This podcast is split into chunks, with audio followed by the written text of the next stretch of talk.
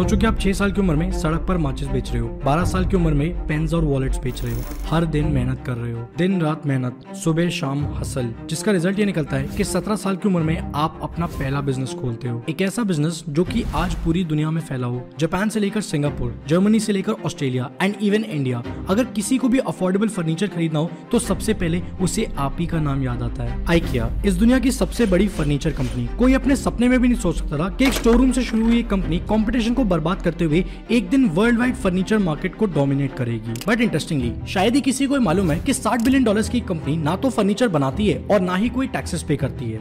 सिर्फ इतना ही नहीं, बिजनेस मॉडल सबको पता होने के बावजूद भी आज तक एक भी ऐसी फर्नीचर कंपनी नहीं बनी जिसने IKEA को मार्केट के अंदर हराया हो। लेकिन कैसे, आखिर IKEA ये सब कुछ करता कैसे है, एंड मोस्ट इम्पोर्टेंटली वो कौन से पावरफुल बिजनेस लेसन्स है जो हम इस केस स्टडी से सीखकर अपने बिजनेस के अंदर इम्प्लीमेंट कर सकते हैं।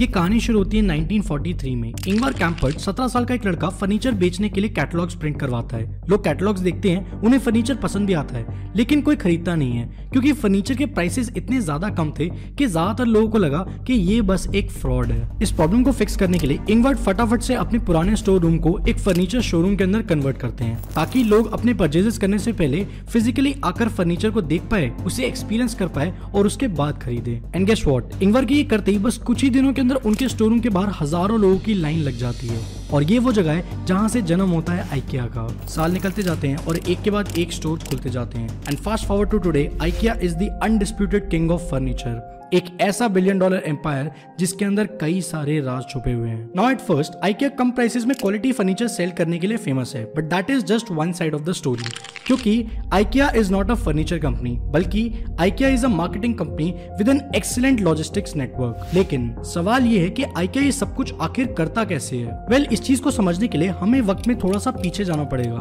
6 साल की उम्र में जब इंगवार मैच बॉक्सेस बेचा करते थे तो उस टाइम पर स्टॉकहोम में उनकी एक आंट रहती थी जिनसे कहकर वो उनसे मैच बॉक्सेस के पूरे कार्टन्स मंगवाते थे, जिनको बाद में वो छोटे बॉक्सेस के अंदर स्प्लिट करके कस्टमर्स को बेच दिया करते थे। और यहाँ से उन्हें प्राइसिंग की पावर का पता चला। बहुत ही कम लोगों को मालूम है, लेकिन IKEA ने अपनी शुरुआत फर्नीचर बेचने से नहीं बल्कि पेन्स और वॉलेट्स बेचने से करी थी। जब World War II खत्म हुई तब स्वीडिश गवर्नमेंट लोगों के लिए घर बना रही थी, जिसको देखते हुए इंगवार को फर्नीचर मार्केट के अंदर घुसने की एक बहुत बड़ी अपॉर्चुनिटी दिखाई दी। और क्योंकि अब तक IKEA प्राइसिंग और कॉस्ट दोनों के कंट्रोल को मास्टर कर चुकी थी, so for them providing furniture at a very cheap price was of no big deal. But as I said, IKEA हमेशा से ही एक फर्नीचर नहीं बल्कि एक मार्केटिंग और एक लॉजिस्टिक्स कंपनी है। You see, back then, जब वर्ल्ड वॉर II खत्म हुई और IKEA ने फर्नीचर मार्केट के अंदर एंट्री ली, उसी वक्त स्वीडन के अंदर कई सारी छोटी फर्नीचर मैन्युफैक्चरिंग फैक्ट्री सेटअप हुई थी जो कि बने IKEA के सोर्सिंग हब्स।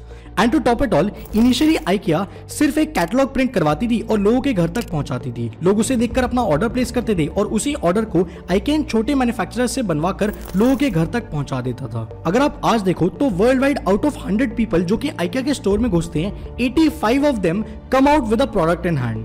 लेकिन सवाल यह है कि IKEA इस चीज को वर्ल्ड वाइड लेवल पर आखिर करता कैसे है। टेक्नोलॉजी, IKEA को बनाने में इस चीज का बहुत बड़ा हाथ है। आज की डेट में companies look for candidates who are skilled and up to date with the technology, and इसी के लिए it is important to match the pace with the booming software industry, develop skills and gain knowledge in software development. आज की date में full stack development काफी ज्यादा demand में है and it is very important for you to upskill yourself ताकि आप एक अच्छी टेक जॉब सिक्योर कर सको।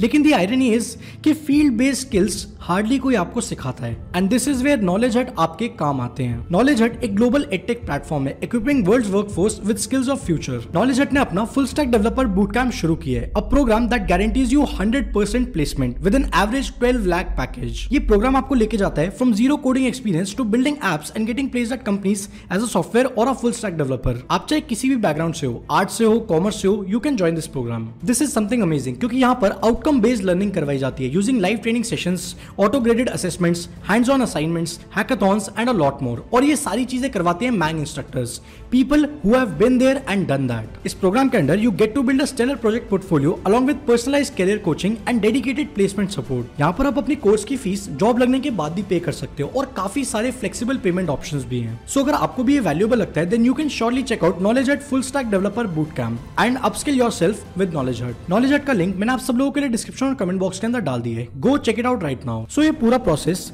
इन दो पार्ट्स के अंदर डिवाइडेड है। Number one, sourcing. Now look at this very very carefully. IKEA कभी भी फर्नीचर खुद नहीं बनाता। IKEA की जो डिजाइन टीम है वो अलग अलग कंट्रीज से इनपुट्स लेती है कि वहाँ के लोगों को आखिर किस किस तरीके का फर्नीचर पसंद है। उनसे ये सारा का सारा डेटा कलेक्ट होके IKEA की डिजाइन टीम तक पहुंचता है। उसके बाद डिजाइन टीम्स अलग अलग कंट्रीज के प्रेफरेंस डेटा के हिसाब से कुछ डिजाइन तैयार करती हैं, जिन डिजाइन के अंदर थोड़े से आइटरेशंस करे जाते हैं एंड फाइनली एक मास मार्केट फिट डिजाइन को तैयार किया जाता है। आफ्टर दैट ये मास मार्केट डिजाइन जो कि उस कंट्री के प्रेफरेंस के हिसाब से बनाए गए हैं उनको उन कंट्रीज के हेड तक भेजा जाता है। कंट्री हेड्स इन डिजाइन को रीचेक करते हैं। उसके बाद उन पर्टिकुलर डिजाइन से जो फर्नीचर बनना है उसकी एक प्राइस सेट होती है। प्राइस सेटिंग करने के बाद ये डिजाइन्स सप्लायर्स को भेज दिए जाते हैं प्राइसिंग के साथ, ताकि सप्लायर्स कॉस्ट को कंट्रोल करते हुए उनके लिए डिजाइन परफेक्ट प्रॉपर फर्नीचर तैयार करके दे पाएं। अब आता है दूसरा step and that is warehousing. IKEA अपनी वेयर हाउसिंग के अंदर ये तीन तरीके की एक्टिविटीज परफॉर्म करता है। Number one, inbound logistics. In very simple words, inbound logistics का मतलब होता है माल को सोर्स करना। IKEA अपने सप्लायर से जब सारे के सारे माल को सोर्स कर रही होती है तो वो IWA स्टैंडर्ड्स को ध्यान में रखते हुए करते हैं। IWA स्टैंडर्ड्स के अंदर 14 मेजर कंसिडरेशंस होते हैं जिसको IKEA देखती है किसी भी सप्लायर से सामान लेने से पहले। अगर वो सारे के सारे कंसिडरेशंस फुलफिल नहीं होते तो उस सप्लायर से IKEA सामान नहीं उठाती है।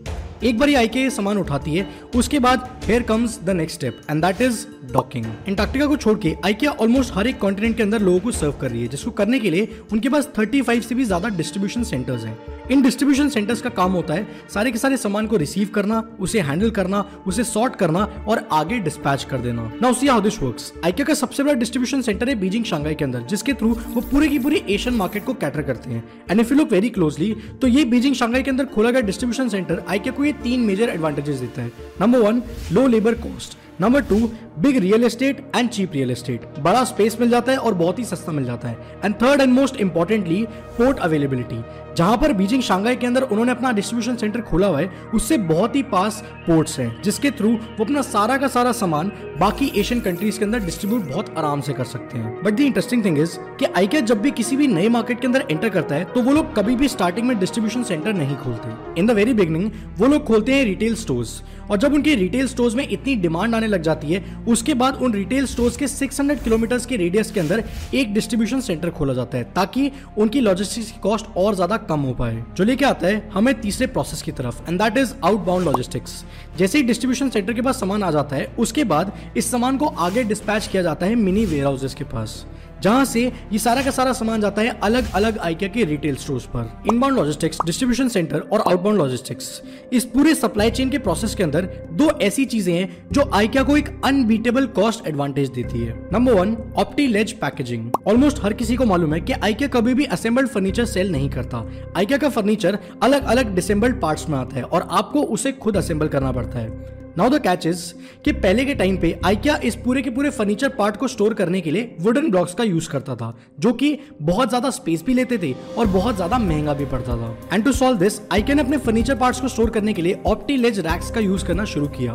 OptiLedge रैक्स पॉलीप्रोपिलीन से बनते हैं जो कि एक रिसाइक्लेबल मटेरियल है। इसके साथ साथ बहुत ही हल्का होता है एंड सबसे इंपॉर्टेंटली बहुत ही सस्ता पड़ता है। And the interesting thing is कि OptiLedge पैकेजिंग का यूज करते ही IKEA ने अपनी स्टोरेज कैपेसिटी को 44% बढ़ा दिया, क्योंकि OptiLedge पैकेजिंग के चलते उनका क्यूबिक ऑप्टिमाइजेशन और ज्यादा बढ़ गया। इन वेरी सिंपल वर्ड्स, एक पूरे के पूरे ट्रक जिसके अंदर IKEA का सारा सामान जाता है उस ट्रक के अंदर जितना स्पेस है सामान रखने के लिए उस पूरे स्पेस को क्यूब्स में डिवाइड किया जाता है और उसके बाद ये देखा जाता है कि एक क्यूब मीटर के अंदर आखिर वो लोग कितना सामान स्टोर कर पा रहे हैं। जब उन्होंने OptiLedge रैक्स का यूज करना शुरू किया तो वो लोग 44% और ज्यादा सामान को स्टोर कर पाए एक ट्रक के अंदर, जो लेके आता है हमें IKEA के दूसरे पावरफुल कॉस्ट एडवांटेज की तरफ and that is location mapping. अगर आप बहुत ही क्लोजली एनालाइज करोगे तो आपको IKEA का कोई भी स्टोर मेन सिटी के अंदर कभी मिलेगा ही नहीं। IKEA के सारे स्टोर्स आउटस्कर्ट्स में खोले जाते हैं। क्यों?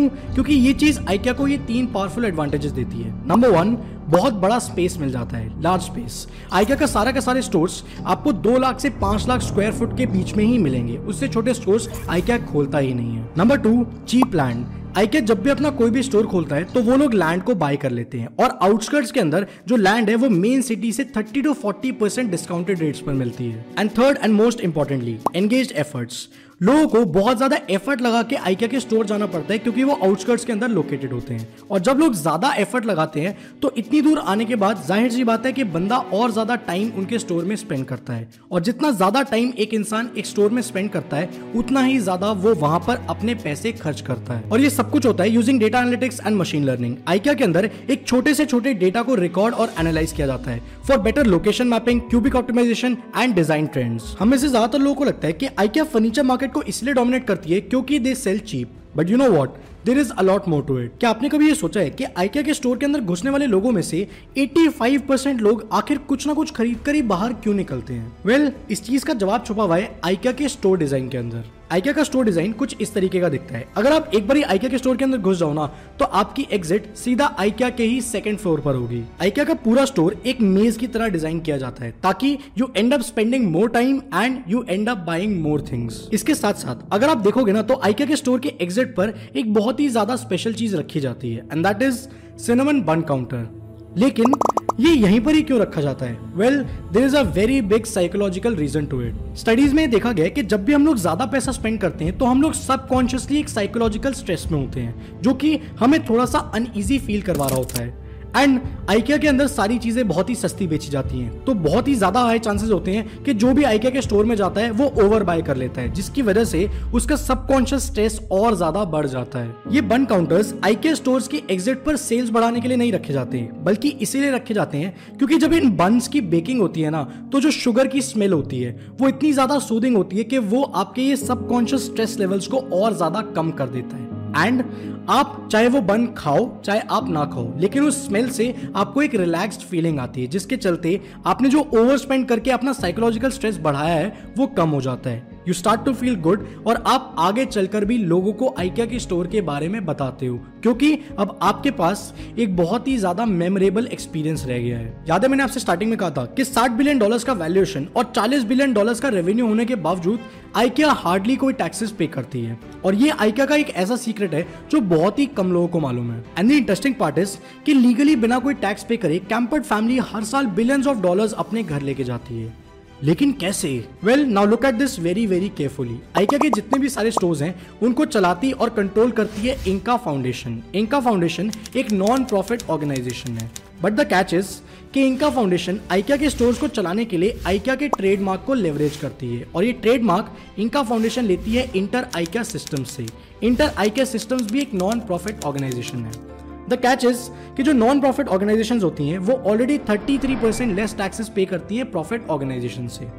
अब जो और भी ज्यादा इंटरेस्टिंग चीज है वो ये है कि इंटर IKEA सिस्टम्स ये कंपनी भी प्राइवेटली ओन करी जाती है एक और नॉन प्रॉफिट ऑर्गेनाइजेशन के थ्रू, और उस नॉन प्रॉफिट ऑर्गेनाइजेशन के ओनर्स कौन है हार्डली किसी को मालूम है, लेकिन बहुत हाई चांसेस हैं कि उसके ओनर कैम्पर्ड फैमिली से ही बिलोंग करते हैं। अब होता यह है कि IKEA के स्टोर्स को रन करने के लिए जो IKEA का ट्रेडमार्क यूज होता है उस ट्रेडमार्क के लिए अपने प्रॉफिट में से एक बहुत बड़ा मोटा portion as expense INGKA foundation देती है इंटर IKEA सिस्टम्स को, और ये सेम चीज इंटर IKEA सिस्टम्स भी करती है उस प्राइवेटली ओन्ड कंपनी के थ्रू, और सारा का सारा पैसा यहाँ इस कंपनी से मूव करके INGKA फाउंडेशन से मूव करके कैम्पर्ड फैमिली तक पहुंच जाता है। ऑनेस्टली ये IKEA के टैक्स ब्रेकिंग सिस्टम्स का एक बहुत ही ओवर सिंप्लीफाइड वर्जन है, क्योंकि इन रियलिटी ये पूरा सिस्टम इतना ज्यादा कॉम्प्लिकेटेड तरीके से बनाया गया कि it is impossible for someone to tax IKEA। और ये सब कुछ लेकर आता है हमें उन पावरफुल बिजनेस लेसंस की तरफ जो हम इस केस स्टडी से सीखकर अपने बिजनेस के अंदर इंप्लीमेंट कर सकते हैं। Number 1, Get your customers emotionally attached to your product. If you look very closely, तो IKEA के सारे products DIY है, यानी कि do it yourself। आपको खुद वो पूरा का पूरा product assemble करना पड़ता है। तरफ ये चीज IKEA के लिए एक बहुत बड़ा cost saving advantage लेकर आती है, वहीं पर दूसरी तरफ customers के लिए ये चीज customers को उस particular furniture की तरफ और ज्यादा attach कर देती है। क्यों? क्योंकि उसको बनाने की process में जब customer involve हो जाता है तो वो उसकी और ज्यादा ध्यान रखता है, और इसके साथ साथ वो उस प्रोडक्ट से और ज्यादा अटैच हो जाता है। Second lesson, one thing never accounts to all. हम सबको ये लगता है कि IKEA और डीमार्ट जैसे रिटेल स्टोर्स इसीलिए प्रॉफिटेबल है क्योंकि वो लोग बहुत ज्यादा बल्क में बाय कर लेते हैं और सस्ते में बेच देते हैं, इसलिए उनका प्रॉफिट निकल आता है।